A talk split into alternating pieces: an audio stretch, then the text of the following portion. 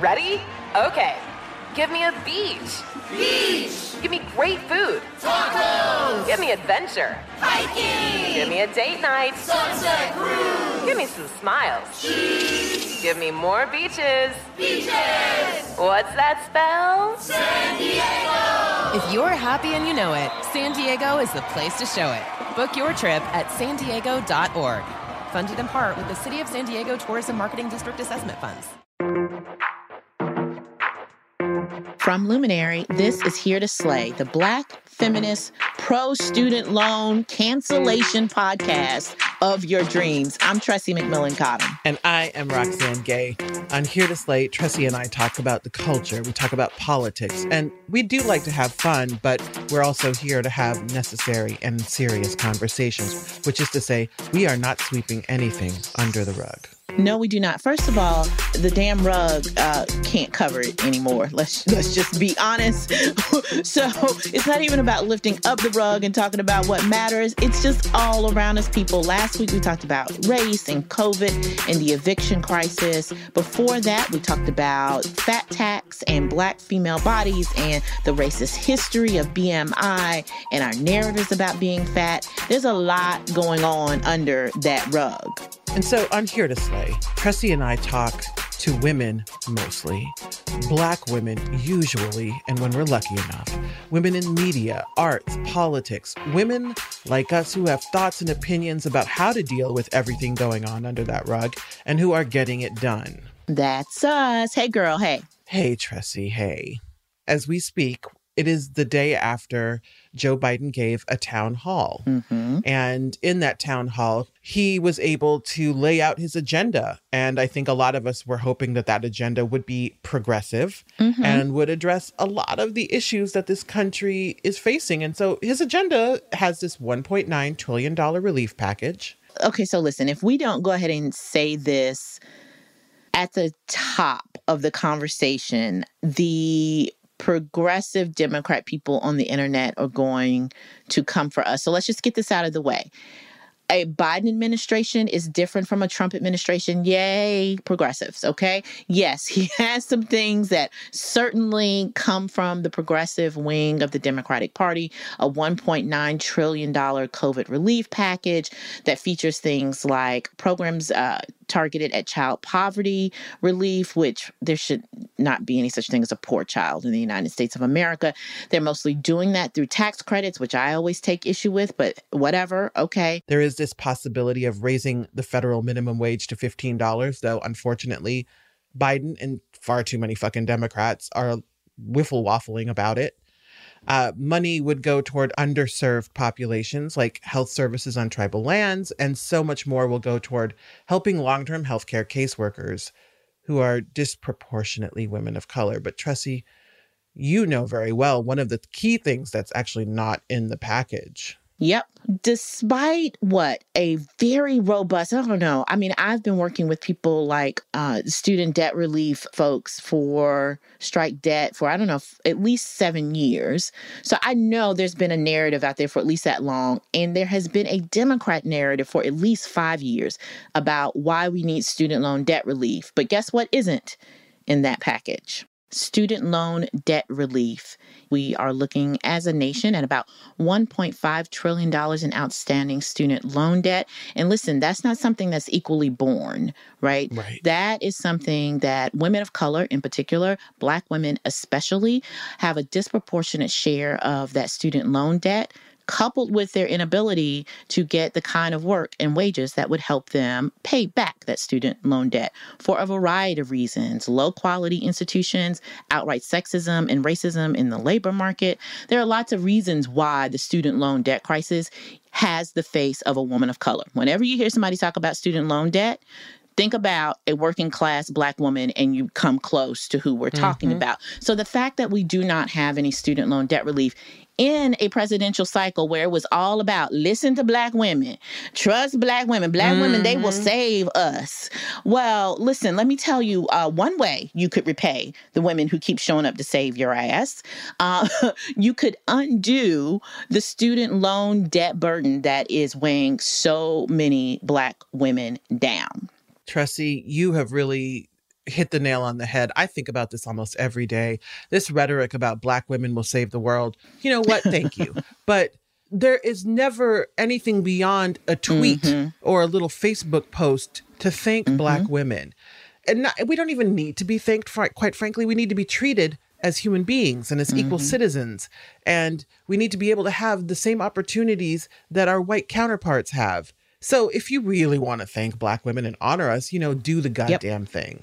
And I, I think that, like many progressives, and I, I think I'm progressive, I'm getting there, I'm disgusted with Biden's stance because he said that he's willing to cancel ten thousand dollars worth of student loan debt, which is a drop in the bucket. It's also it's also just straight out bad political messaging and bad Isn't it? political rhetoric. Yeah, it's very cowardly. The idea is uh, that ten thousand dollars is all the neediest, the poorest people with student loan debt would need. That's for people who went to like mm. community college for a couple of semesters, because that's about all ten thousand dollars would get you, which we know well. There are very few places where ten thousand dollars got you much schooling. But that's the idea that, you know, ten thousand dollars will take care of the truly needy. They're doing that thing that Democrats do that really is Republican light.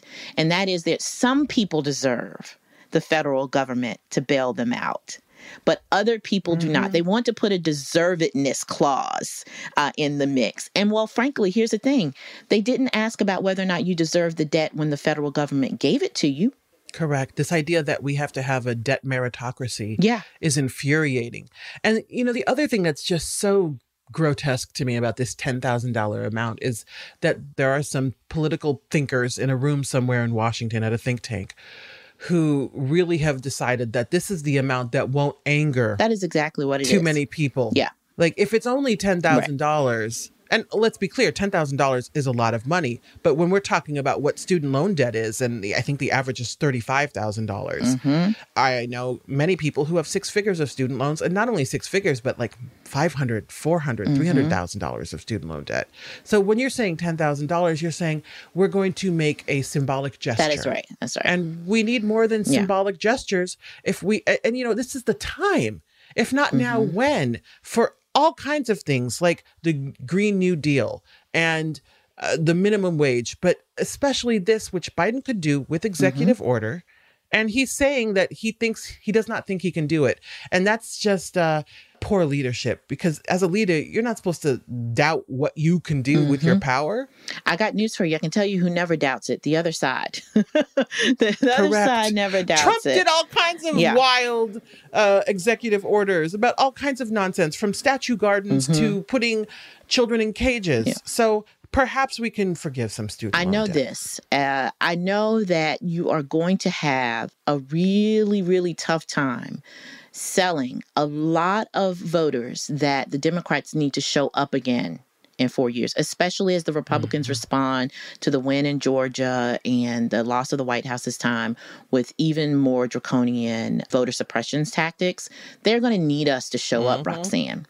And I got news for they you. Are. Symbolism, ten thousand dollars, uh, tossing a dog, a fake bone, I don't think it's going to do it. If you need people to be enthusiastic because you need overwhelming voter turnout in a few years, mm-hmm. you don't tell me how executive action allows you to forgive ten thousand, but not fifty thousand. You just don't do that. Correct. Right? How are people supposed to have faith after everything they were told to get out and vote in twenty twenty? And then see nothing mm-hmm. come of it, to see no progressive change because Democrats are, as usual, afraid to yeah. lead. But we should by now know how to raise hell. And that's what we're going to have to do. Mm-hmm. All right. Uh, Absolutely. You know, a whole lot Biden may not feel like it's important to cancel a significant amount of student loan debt, but that does not mean that we have to agree with him. There has been and continues mm-hmm. to be a movement afoot to forgive student loan debt. We'll hear more about that in a little bit from one of the leaders uh, in that public discourse. But first, we wanted to put some human beings in the mix, because with all the numbers and the data points, people often get lost in the story about student loan debt. So we mm-hmm. put out a call on social media to hear from you, our listeners, about how student loan debt has impacted your life and what you would do if some of it were forgiven. And y'all, the responses were overwhelming. Hi, my name is Amy. My name is Jessica. Hi, this is Liz. Hi, my name is Vera. If I didn't have any student debt, I would feel more free to give money away to organizations that I care about. So if I didn't have student debt, I would happily put a ring on it. I'd actually make my salary. Instead, over the last few years, I haven't gotten to reap the benefit of my education. I would probably try to buy a new car. Hi, Roxanne and Tressie. My name is Nicole. I'm calling from Washington, D C I have about one hundred fifty thousand dollars in student debt, which I am very ashamed to admit to anyone, especially you, um, because there's such an understanding that I should have known better, and I didn't, and I feel ashamed. I really just thought if I got all the good grades and did everything that the path laid out for me that I was supposed to do, that I would be able to pay it off, and that was really the narrative that I was sold. My name is Jessica, and I'm calling from Cleveland, Ohio. I owe three hundred twenty thousand dollars, despite only having borrowed about one hundred sixty thousand dollars and having paid almost seventy thousand dollars back.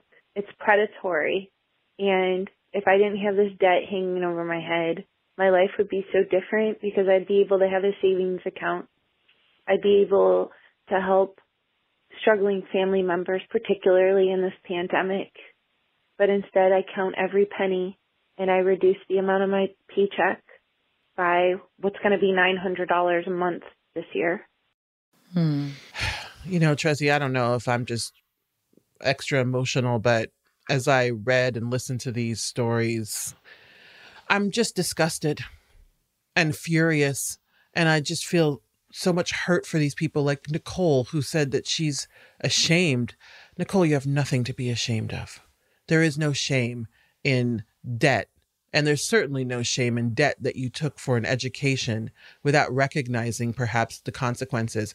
I didn't either. When you're eighteen, nineteen, twenty years old, and they're willing to give you as much as you need, you, you don't think about how am I going to repay it, or you do, but you don't have a sense of what it's actually going to take, or that compound interest is is going to give you something like what Jessica had, which mm. is three hundred twenty thousand dollars. My God. Yeah. That's a terrible burden. Yes, it is. And, you know, individuals um, maybe should not have been able to predict what would happen with their student loans. Mm-hmm. I don't think individuals were responsible for being able to predict it. But you know who was responsible for being able to predict what would happen as as tuition costs rose, as our investment in public higher education declined, and as we told people, drummed it into people from the time they were born, that you have to go to college. You have to go to college to be a good person, to live out the American dream, and you should do it at all cost. Who knew better were the people who allowed it to happen. That is the primary reason why we should forgive student loan debt, because our federal government created the problem. Okay? So we're going to hear from more people uh, later on in the show about how different their lives would be if they didn't have student loan debt weighing them down. But first, we're going to talk to somebody who's been in those rooms with the people who knew exactly what was happening. Just as I've been in some of those rooms, I know they knew. Mm-hmm. They knew what negative amortization was going to do and was going to have somebody with three hundred thousand dollars in student loans. They knew that all that unsecured debt would somehow eventually come home to roost. People let this happen. They did. And Elizabeth Warren has been warning us about that for quite some time. Yes, Senator Warren is our guest today, and she created the Consumer Financial Protection Bureau before she became senator. And as we know, she ran for the Democratic nomination in twenty twenty. Now, she and Chuck Schumer are urging President Biden to cancel student loans. And she's said that with the stroke of a pen on day one, the Biden-Harris administration can right this wrong. And so to get more about her plan and exactly how Biden can do this, we spoke to Senator Warren on Zoom just a few days before the impeachment trial started. Well, hello, Senator. We are well. We are thrilled that you made time for us. Thank I you. I am thrilled to be here with you all. Excellent. And we're going to talk today about an issue that all three of us care very much about, uh, student loan debt, and trying to figure out how we begin to chip away at this iceberg that so many people have following them. Mm-hmm. I know I have one hundred forty-nine thousand dollars in student loan debt. And and I refuse to know how much I owe. You know, mm-hmm. that's where I am. Yes. Yeah, it's just too much. Like every time, I, every month, well, thankfully we've had the moratorium, but when I look at that bill and I make my monthly one thousand dollars payment, I just look at it and nine hundred ninety-one dollars of it goes to interest. Mm-hmm. mm-hmm. And so I'm I'm literally never going to get ahead unless I pay it off. Yep. Yes. And yes. that's the point. The, you know, that is, for, think about that. For tens of millions of Americans, mm-hmm. their relationship to their federal government yes. is that their federal government is squeezing them on interest payments and fees mm-hmm. so that they got to pay, pay, pay every month. Mm-hmm. And, you know, for people who fall behind, it's mm-hmm. a nightmare. Mm-hmm. It is ju- there's just no other way to describe it because the interest and the fees then just start slamming people. There are a lot of folks out there who are trying to make payments and they're actually not even able to service the debt and the fees. How's right, that? Right. I mean, that's yeah. just, that's awful. And they never get ahead. I mean, mm-hmm. and, and when and when you finally get so far behind that the government starts to collect, there's no getting out from under that. Mm-hmm. It, you know, there's no bankruptcy that will make it go That's away. Right. There's mm-hmm. there's no respite. And it seems like a quite a price to pay for wanting an education. That's right. For having tried to get an education. In fact, you think about the lifetime part of this. And I want to talk a lot about young people and student loan debt, but there are people over sixty-five. This is one of my struggling with student yes. loan debts. Yes. There's a million of them. Yeah. Think for, about them. For years, Senator Warren, I have tried to make, as they say where I'm from, make that dog hunt. Uh-huh. I have tried to get people to feel the emotional resonance of the fact that senior citizens' student loan indebtedness yep. has increased uh, significantly over the last ten, fifteen years. Mm-hmm. And that fundamentally undermines our greatest anti-poverty program we've ever had, Social Security. Yes, ma'am. In fact, it's even worse than that. So here we've got seniors. Let's pause for a minute. Yes. About how they end up. So for some of them, God bless them, it's because the guaranteed student loan debt for their children, for a beloved child or grandchild. Yes. Right. For some of them, it's because when the crash hit in two thousand eight and they got laid off, or at mm-hmm. some earlier point, they said, you know, I'm going to try to polish up my skills here mm-hmm. and get my college diploma, get a little more education. And they take on student loan debt to do it and then discover it didn't That's pay right. off for them. And so here they are. They're in their sixties. They're in their mm-hmm. seventies. They're in their eighties, mm. they have student loan debt, and now here comes the real kick in the gut, and that is, you know, you can't garnish Social Security checks for much of anything. That's very, right. Very, very restricted, because it's, as you say, it's our basic anti-poverty program. Mm-hmm. It's our basic universal income, right? Mm-hmm. That's that's the floor. One of the big exceptions is they Dude. garnish Social Security that's checks right. to pay off student loans. There are more than one hundred thousand people in this country right now mm-hmm. who don't get their full Social Security checks because the federal government is yeah. taking a bite out of it for student loans. And now, to go back to your point, Roxanne, for a bunch of those folks, mm-hmm.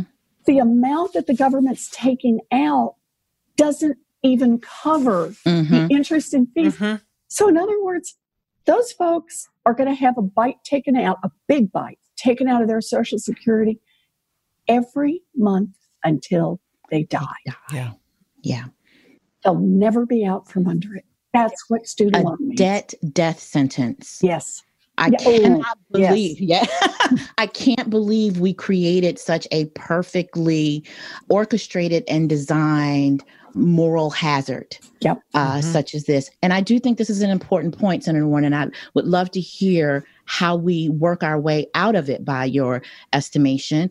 We created this. This is not something where we can go to the private sector for once. That's right. Say, right. This is not Amazon. This is not Facebook, actually, for once. We did that.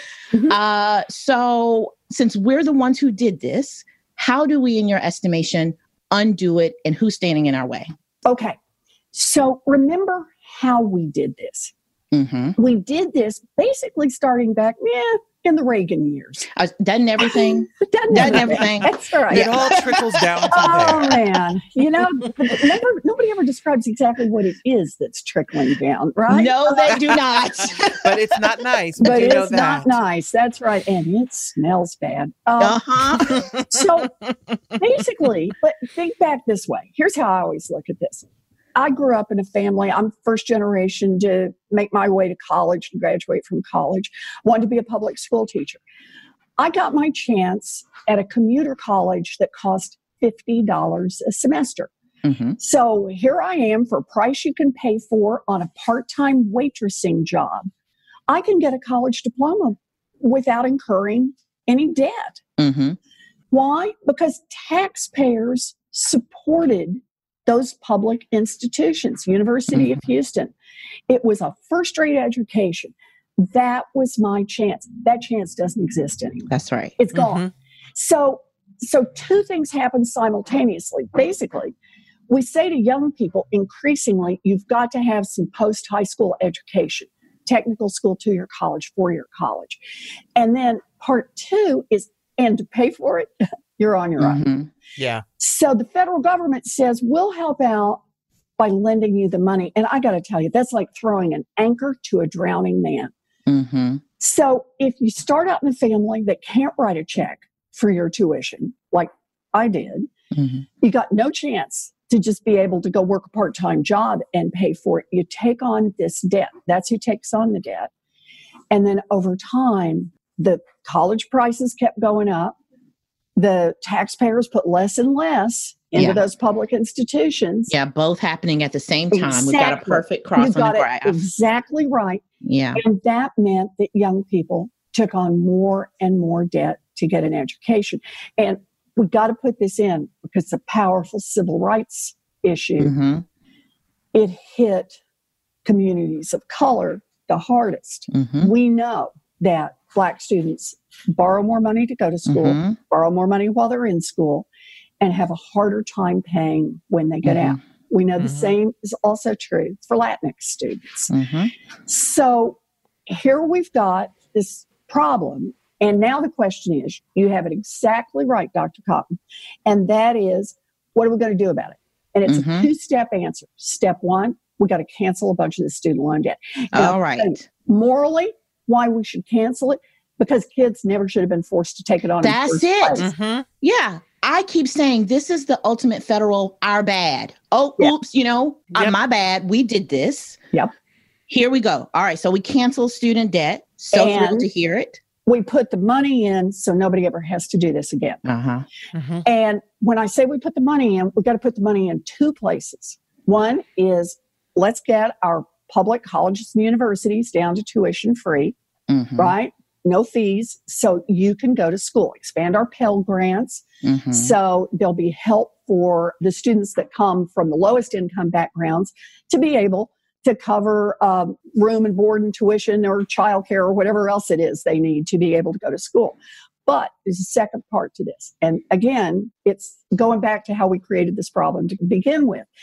And that is back around the turn of the last century, we as a nation put real money into our state universities. Yay. That's right. And then we said, uh, but African-American students don't get to attend in a lot of That's right. Either That's made right. it literally impossible or just pretty much impossible. Yeah.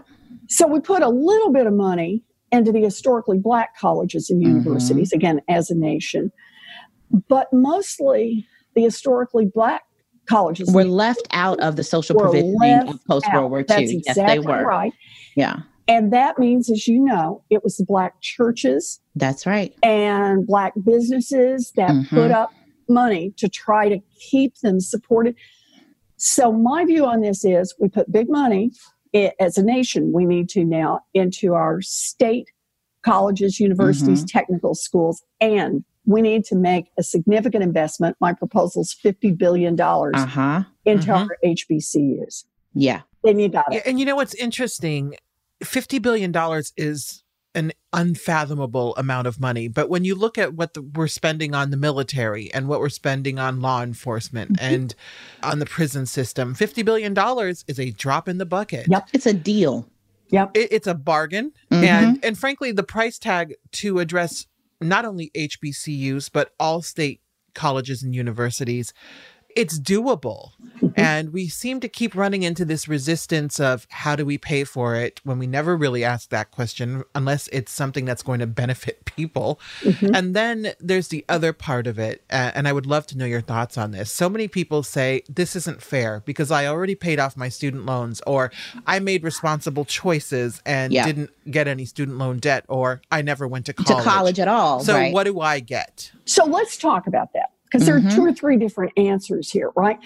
One of them is, let's remember, forty percent of the people who are dealing with student loan debt mm-hmm. don't have a college diploma. That's right. They mm-hmm. don't finish. So, or what we used to call some coursework, but no degree. That's right. and and you know how you mostly get paid and what jobs you qualify for? With some coursework, but no degree? Mm-hmm. A high school grad. That's, That's right. So here they are, they're earning like a high school grad, but they've got significant student loan debt. Mm-hmm. And, and let's remember why people drop out. This is not just about abstract numbers. Mm-hmm. These are folks who quit because they were working three jobs and they couldn't mm-hmm. keep up with coursework. They're trying to support themselves and their families. These are people who help out an elderly parent who was right. sick. These are people mm-hmm. who had babies. Yes. Uh, and just couldn't make it on through. So as a nation, in effect, what we're saying is, boy, you really want to get ahead, you got to have that post-high school education, got to have that college degree. But, you know, if you try and don't make it, mm-hmm, mm-hmm. man, you're going to be wrapped in a chain with an anchor for mm-hmm. the rest of your life. Mm-hmm. That's not how we build a future. Mm-hmm. You want to encourage people to try. You want to right. you want to give them some lift here, mm-hmm. not say if it doesn't work, you're going to be caught with this debt forever. So that's the first part you've got to remember. A lot of folks would say, well, I never went to college. Yeah. And there are folks who tried and it didn't pay off. Mm-hmm. And we're trying to help them out here. Second thing about it is to say, look, we need to cancel student loan debt, not only because it's good for all the people who are struggling with student loan debt, mm-hmm. but because it's good for our economy overall. Mm-hmm. Even before the pandemic, mm-hmm. what we were seeing is that increasingly young people, because of student loan debt, weren't mm-hmm. buying homes, right. weren't starting small businesses. Think about that. Because the student loan debt held them back. So I look at it this way. You cancel that student loan debt. It is the single most effective thing that President Biden could do right now mm-hmm. to lift this economy up mm-hmm. and to lift millions of people up in mm-hmm. this economy. You know, I don't drive on the highways in South Dakota, mm-hmm. but my mm-hmm. tax dollars help pay for those federal highways mm-hmm. because we take the position it's good for all of us, right? Mm-hmm. It's good to have that interstate highway system because this is how goods and services get to mm-hmm. move around. We invest in public education because all those workers who get an education, who get out there then and start small businesses, or who go to work and who know how to do the jobs and how to read instructions and how mm-hmm. to how to come up with better ideas, and all of that is how we build a future together. We make those investments in each other because they pay off for all of us. Mm-hmm. So whether you got student loan debt or not, you're going to benefit from a program that cancels out a big hump mm-hmm. of that debt. Mm-hmm. I think this is a big part of the message that is missing, Senator Warren. And I want to be really honest here with you. I think that has been mostly a failure of the Democrats, who have not made a clear case for people about the collective value of education, the social value, right? We've got that economic language. And I think part of what people hear is, well, you went to college, you were going to get the benefit, you were going to get the increased earnings. So if you are on the hook for the debt, that's a you problem, mm-hmm. right? That's a you problem. So, uh, and one of the things that comes out of that is this understanding, well, we kind of already have these small administrative fixes. And so we got to get into why we wouldn't then just put the millions of indebted students into something like an income-driven repayment plan. And mm-hmm. instead, we're pushing the bigger, let's just do a wiping out of the ledger, right? Mm-hmm. Why wouldn't we do, in your estimation? I know why I wouldn't do it. I'm going to tell you, I have a P H D and I have never been able to get my certification form approved for income-driven repayment. Mm-hmm. I'm not kidding. I've never been able to have it. I believe And you. So I just want people to know that. I've been trying for eight years and it's never happened. But tell me why income-driven repayment and the other income-based repayment plans isn't the big progressive vision you laid out for us. So there are two reasons. One is the technical one that you identify. Every one of these programs is written so mm-hmm. hard, so complicated, so mm-hmm. twist and turn, and then you got to do a double back gainer yep. off the high yep. dive and flip around twice in the air. And and the people that the federal government hired to administer these yes. programs, they go out and put people in the wrong programs. Yes. Mm-hmm. And they say, oh, yeah, you're going to be fine. And then it turns out you find out ten years down the road mm-hmm. when you thought, okay, now it's time and they're going to cancel all my student loan debt. And the answer is, oh, sorry, you've been in the wrong program all this time. And again, that's on you. Mm-hmm. So I know you're going to be shocked to hear this. I've kind of had some back and forth with Betsy DeVos in the Department of Education. Oh, yeah, I'm very surprised. Oh, I was surprised. My surprise I would have thought you guys got along very well. I, I see your surprise face there. Okay, all right. But of the people who are eligible, who applied for mm-hmm. student loan debt relief, right, the Department of Education turned down, are you ready, drum roll, yes. ninety-nine percent of them. Yeah, yeah. ninety-nine percent. And this was after Congress, uh, mm-hmm. after we had said, you've got to open these programs up and make them work. So, okay, so there's part one. It just hadn't worked. Mm-hmm. But let's just say you could make it work. Mm-hmm. I still don't think it's the right approach. Mm. I think the right approach is to say, we want to invest in people mm-hmm. and we want to invest in people getting an education. If we'd been doing that all along, we wouldn't have we wouldn't a trillion and a half dollars in student loan debt. Right. And saying, hey, we're only going to put a mortgage on your life for the next twenty years. You're only going to have to pay off the equivalent of buying a home mm-hmm. before you're ever back to dead flat, even broke. Saying that is saying it's all still on you, but it's yeah. not about our investing in each other and creating more opportunity. And I just think that's fundamentally wrong. Mm-hmm. I want to wipe out this backlog of student loan debt, or at least pare it mm-hmm. down dramatically. And then let's approach higher ed in the twenty-first century view that we need to, mm-hmm. that we want to open up opportunity, not just for some of our kids, not just for kids born into families that can afford to write a tuition check. We want to open up that opportunity for all of our kids. It's good for all of us if we do that. Mm-hmm.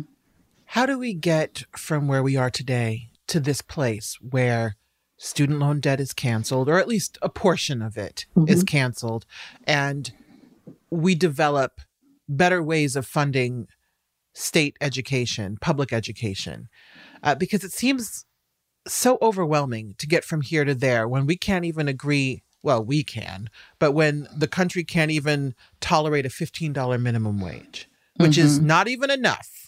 How do we do that? Is it possible, do you think, in the next four years? Oh, it's possible in the next four weeks. Okay. We just need our president mm-hmm. that we all busted our tails to get elected. Listen, listen, listen Senator. The I, work was done. Uh, yes. mm-hmm. We need our president who understands this problem. Right. And, yeah. and he yes. does at a okay. human level. We need our president to step up mm-hmm. and pick up that pen and sign the order and wipe out fifty thousand dollars of student mm-hmm. loan debt for everybody who's got it. And I want to be real clear about this. He has the power to do yes. it. Yeah. Mm-hmm. The Obama administration canceled out student loan debt for thousands of people, in that case, who've been cheated by the for-profits. You know about this. Yes. One. Yes. Yeah. And the Trump administration. Yeah. Betsy DeVos. Think mm-hmm. about it. Canceled out all of those interest payments for all forty-five million Americans who are dealing with mm-hmm. federal student loan debt. So the legal capacity to do it is there. Mm-hmm. We need our president to show that leadership, mm-hmm. to, mm-hmm. to lead from his heart. Mm-hmm. If he does that, now we've taken step one. And now it is our responsibility, because this one will go to Congress, mm-hmm. to put the money up so nobody right. has to go into debt again. I know this can happen at the federal level, as you've laid out to us. That second step, however, I am not confident. That second part, what is it we're supposed to be doing to move Congress on that second piece? It's exactly how we move Congress on the first piece, and that is okay. raise our voices. Make this a priority. So let me tell you a very short story. Mm-hmm. Um, so I got elected to the United States Senate. As you know, I had never been any place close to elected office. I was a policy wonk, but certainly not a political mm-hmm, person. Mm-hmm. So I got elected, and my first bill, the very first thing I did is back in twenty thirteen, was to put in something to reduce the interest rate on student loans. Okay. That was my first little bite at the apple. That was so crazy out there, far out. Do you know yes. how many co-sponsors I could get? Zero. Zero. Mm-hmm. None. Everybody mm-hmm. else in the United States Senate election would be like, what? Yeah. Because we all just simply accepted that mm-hmm. student loan debt is your problem. Mm-hmm. You took it, you signed for it, we're done. Federal government charging high interest rates, making a profit off it, who cares? Mm-hmm. But here's the thing. I did that first bill and put out a petition. I don't know if it worked or not. Put out a petition and said to people, if you think we ought to reduce student loan debt, sign the petition. Mm-hmm. And I'm telling you, in hours, people were piling in and saying yes, yes, yes, and telling their own stories. Mm-hmm. And that's when the snowball started to roll.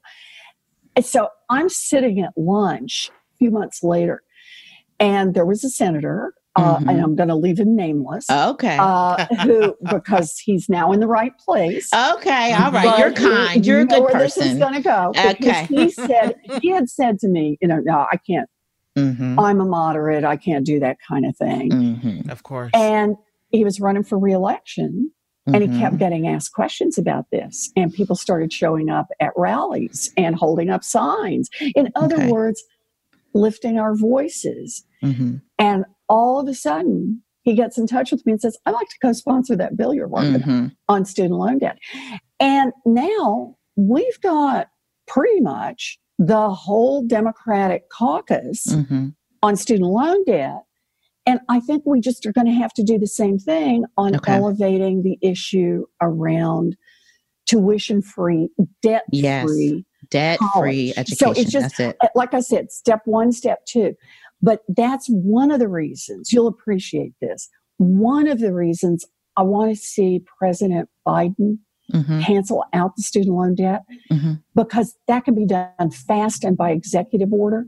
Mm-hmm. That then leaves us the time to get focused I see. now on how to get the The okay. money in, how to get the resources mm-hmm. That's out. That's a strategy map issue. It out. That's I see. Right. Mm-hmm. So we're okay. being strategic about making sure that the next wave of students and the wave after that and the wave right. after that doesn't end up in debt again. Mm-hmm. Mm-hmm. Mm-hmm. I'm now thinking, I'm like, yeah, I'll go out and do that tomorrow. I don't okay. know. Yeah, what I'm planning. I mean, does. like, yeah.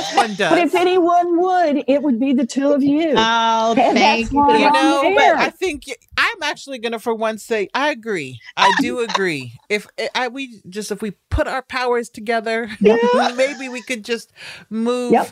one hundred senators and four hundred yeah. and some yep. Congress but people. We have. You know, yeah. that's, that's, that's my point in talking about this. We yes. have moved.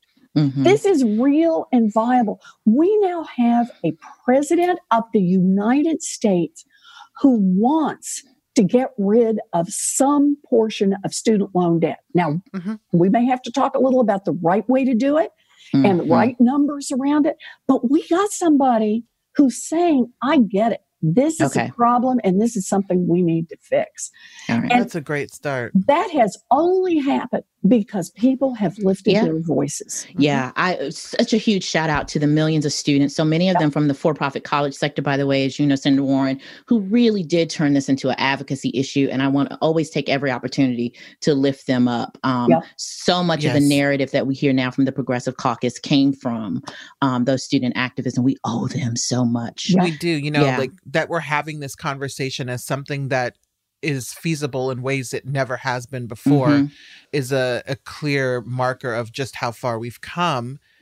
And so we have a question we love to ask our guests, mm-hmm. Senator Warren, mm-hmm. and it's how can we, meaning our listeners, the people on our show, help you do you? How can we support you in your work? And even more specifically, what can we be doing to contribute to moving the needle even further on addressing student loan debt in substantive ways? Oh, I love this question. I love it because it comes from that place of optimism that we are stronger together and mm-hmm. that fundamental belief, you don't get what you don't fight for. That's it. So that's true. The answer is right there. Look, Elizabeth Warren dot com. We okay. always keep lots of actions up. Okay. Obviously, up to now, we've been very much focused on the elections. Uh, can we just say those words again? Go, Georgia. Yes, mm-hmm. we can. We, we can't can. say that, honey. Abrams and all holy, of the other holy. activists on the ground. My goodness. Oh, oh. I may have lost more sleep over the runoff in Georgia, honestly, than I did over the election. I was more emotionally tied, frankly, to the runoff. and, and it's the reminder, let me just say on that, it matters. Yeah. So, so think about it this way. The United States Senate, with Kamala Harris mm-hmm. sitting in the seat to break the tie, and the yeah. only reason we could do that was because people showed up in Georgia and mm-hmm. voted. The United States Senate just put the framework in place for one point nine trillion dollars in relief. And that's going to be a whole lot more vaccines and mm-hmm. help for people who are struggling with COVID and communities that are struggling with it, including it's got provisions in it that I care a lot about, and I know you do, about making sure there's racial equity yes. and mm-hmm. access to these mm-hmm. vaccines and to treatments and testing, that it's going to have the money for those who need it most, those checks mm-hmm. for fourteen hundred dollars to mm-hmm. everyone whose income is below a certain level. And then the third, the money to help get our schools open.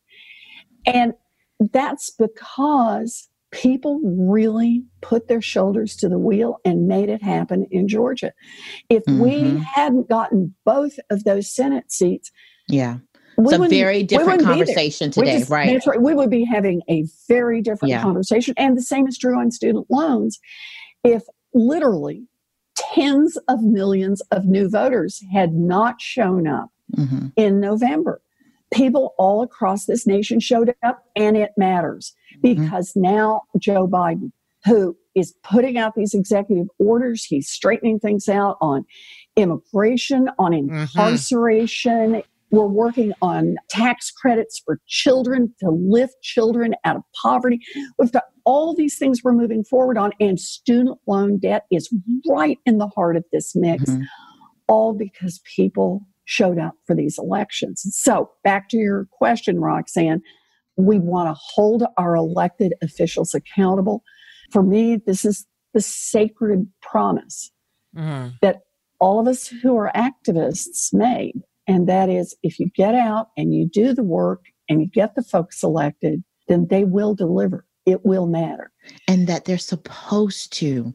Yes. Right. They're supposed to. You know, that's to. the thing. That's like, the we don't deal. have to be grateful for it. Yeah. Like, that's the job. That's yep. the job. Yep. That's the deal. That's the deal. That's it. Yep.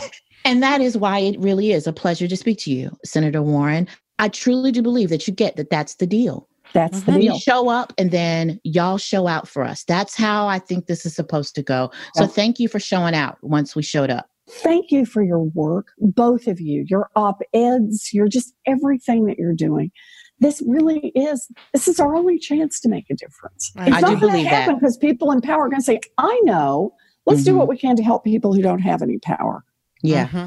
That's yeah. not how this is going to work. So we're going to keep talking about what we've gotten accomplished and what's next on the list. All right.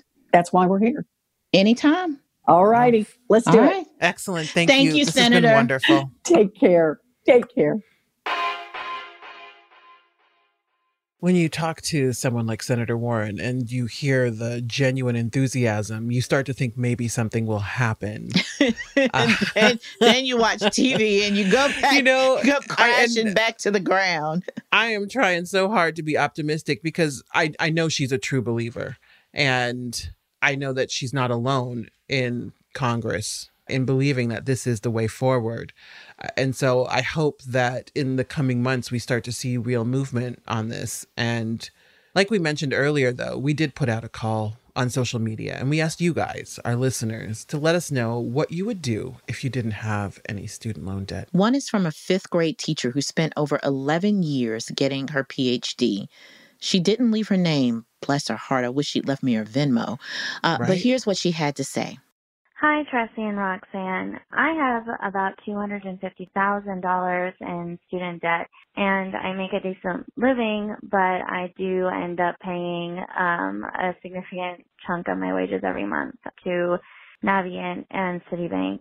If I didn't have to do that, I would perhaps consider having children. I might be able to leave a relationship and figure out how to support myself on my own in my own housing.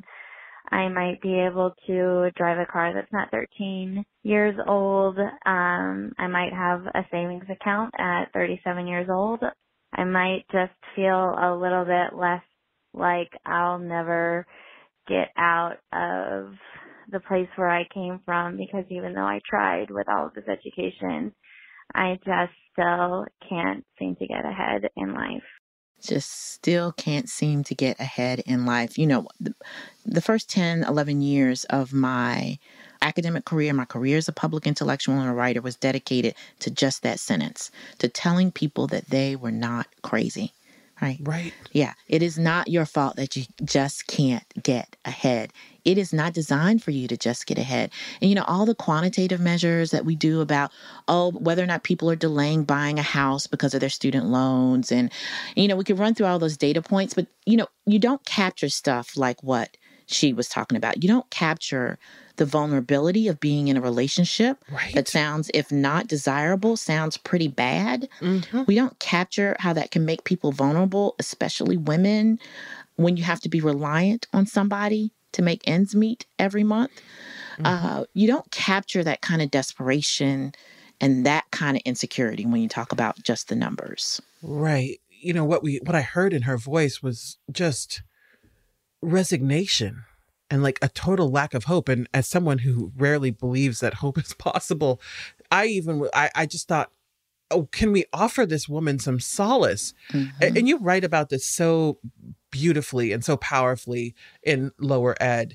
There is so much that is promised via credentialism, and there is so little return on that promise for people mm. who think, if I get a P H D, mm-hmm. my life will be good. And it should be, I mean, it should be that way if you graduate high school. Yes. You know, that exactly. You should be, you know, like if you do the work to get the necessary education, it's not that you should find a pot of gold at the end of the academic rainbow, but you should be able to make a living wage. You should yeah. be able to survive. And that she's in a relationship she doesn't want to be in. You know, it's a lot. We also received a lot of emails like this one from Amber. She is a first-generation college student who remembers feeling like student loans were a miracle that meant no one could stop her from going to college. In her email, Amber writes, now at thirty-three, with over ninety thousand dollars in student loans, I feel like I'm being punished for going to school. I feel like a failure for not knowing better. Without loans, I could breathe. I could relax and let my shoulders release tension. I could sign my kids up for extracurriculars without feeling like I'm making a short-sighted decision. I could have a positive net worth for the first time in my life.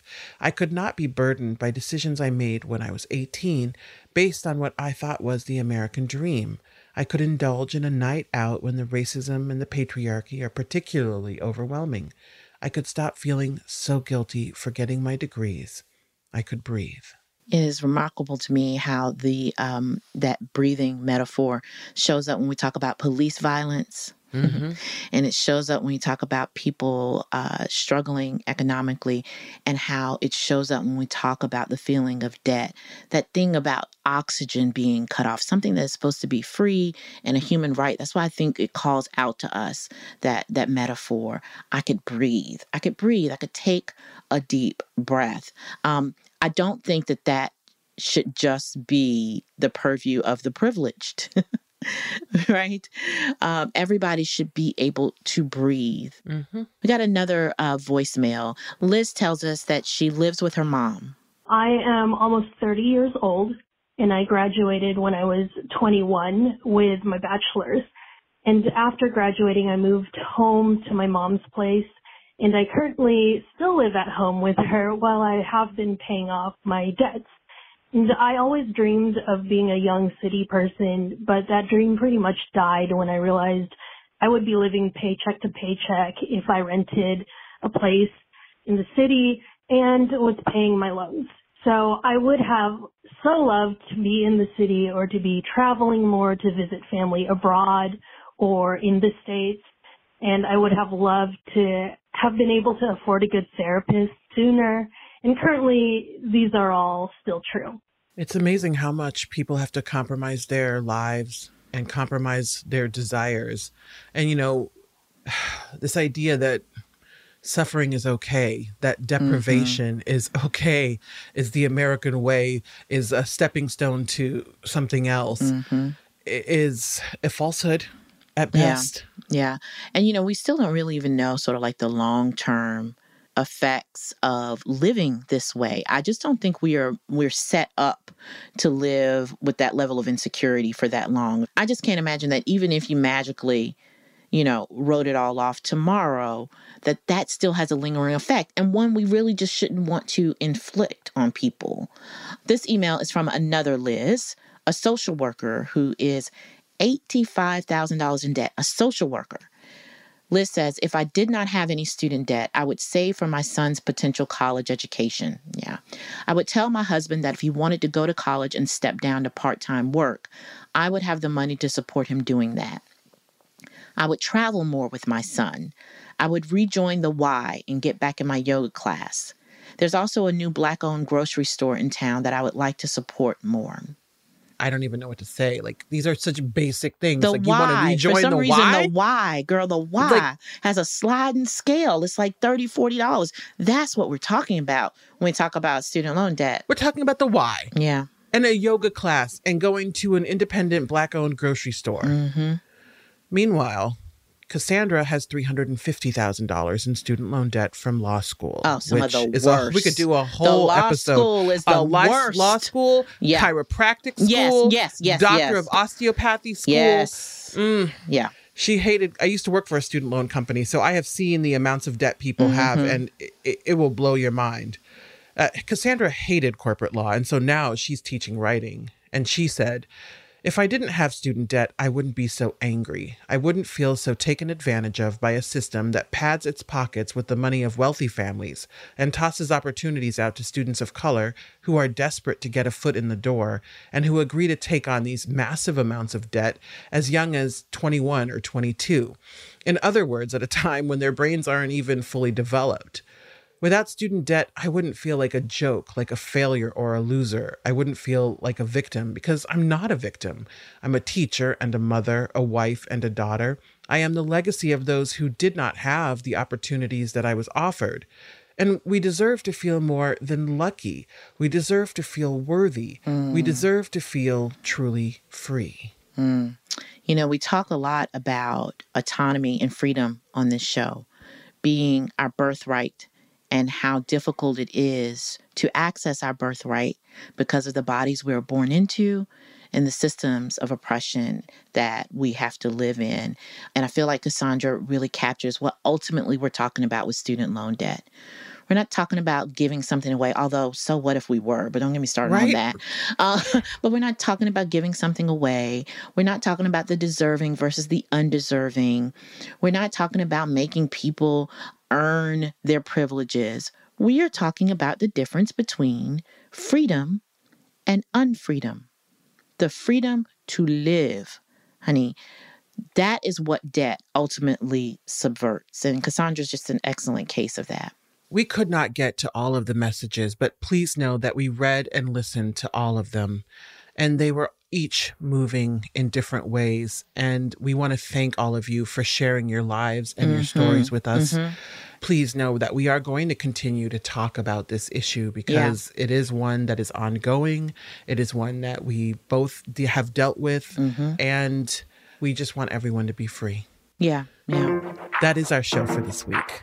If you don't already, please do follow us and let us know what you think of this show on Twitter and Instagram and Gmail at H E A R to Slay. From Luminary, Here to Slay is executive produced by us, Roxane Gay and Tressie McMillan Cottom. Our senior producer is Curtis Fox, and our producer is Catherine Fenaloza. Production support from Lauren Garcia and Caitlin Adams. Our interns are Allie McPherson and Isoki Samuel.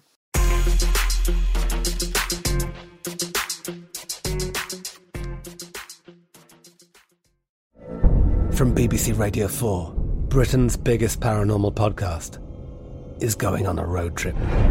I thought in that moment, oh my God, we've summoned something from this board.